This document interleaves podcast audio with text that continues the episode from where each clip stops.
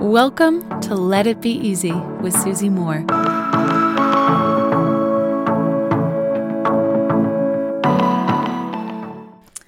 Ooh, I'm sharing with you today why I love two old things old movies and old photographs.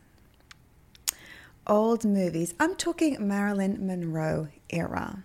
You know, I just love maybe not even seeing the entire movie, even just going onto YouTube and watching a clip of a movie that was created years, years, years, decades, decades, decades ago, where all of the actors and actresses that you see on screen, you know that maybe unless they were a child actor back then, that they're dead right? They had their time, that was their moment, that was their creative contribution.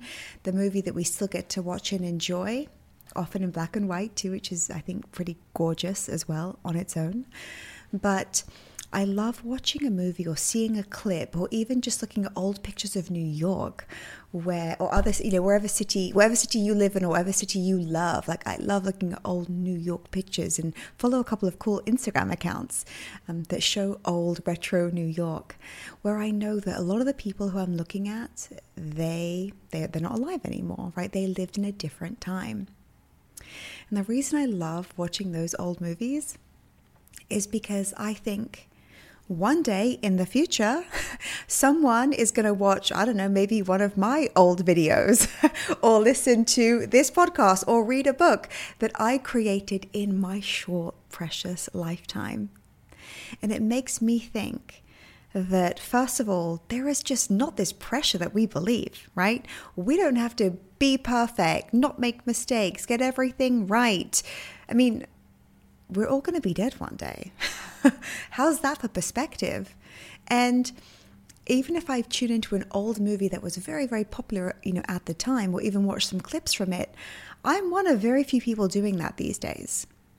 And often when we create, when we step up to show to show ourselves or to make a contribution, we think it's life and death. People have to, you know, really love it. It means so much. It means the world. And we're just alive right now, creating what it is that we're here to create in our era. This too, our entire lifetime, our generation, it will pass. And it makes me feel like I don't have to be afraid.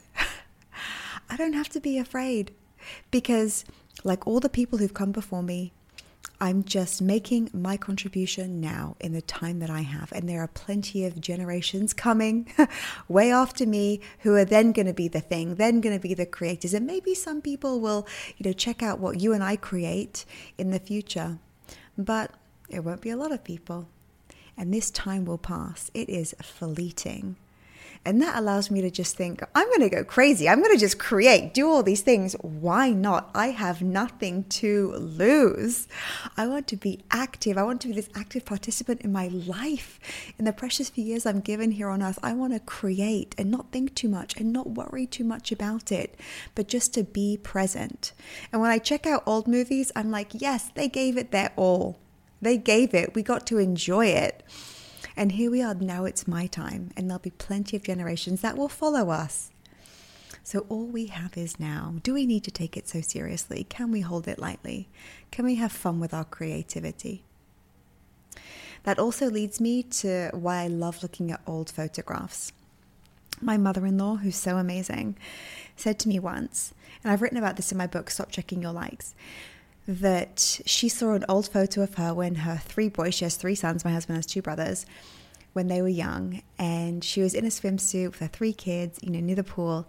And she was like, Susie, I was in my prime. I was an attractive mom.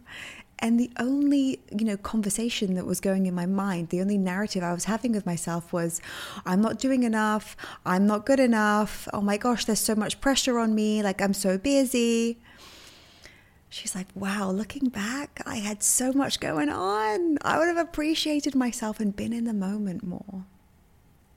So I love looking at old photos and going, gosh, what was I worrying about then? Did I need to? Both of these things give us such a great dose of perspective. Why don't we do it? And also, I remember I was on vacation a few years ago with my best friend. We were in Italy together. And she was like, let's take all the pictures. She's all about the pictures. And I was like, oh, too much, too many. We want to enjoy the moment too. And she's like, no, no, no. You'll look back on these photos one day and you'll be like, wow, look at that experience. Look at how young we were. And already I look at those photos and think that.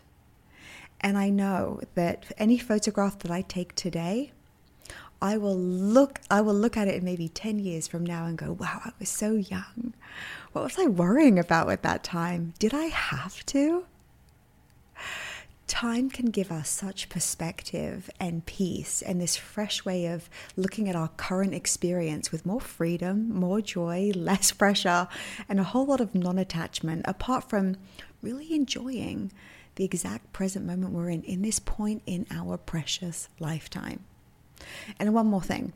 Probably when you look back at old photos of yourself, you're like, wow, I was cute. Why did I think I was fat? Why did I think I looked old? Why did I think I wasn't pretty? Why did I think this? Why did I think that? You know all the things we love to say about ourselves. One day you look back at a photo that you take this week or this month and go, wow, I look great. So feel great now.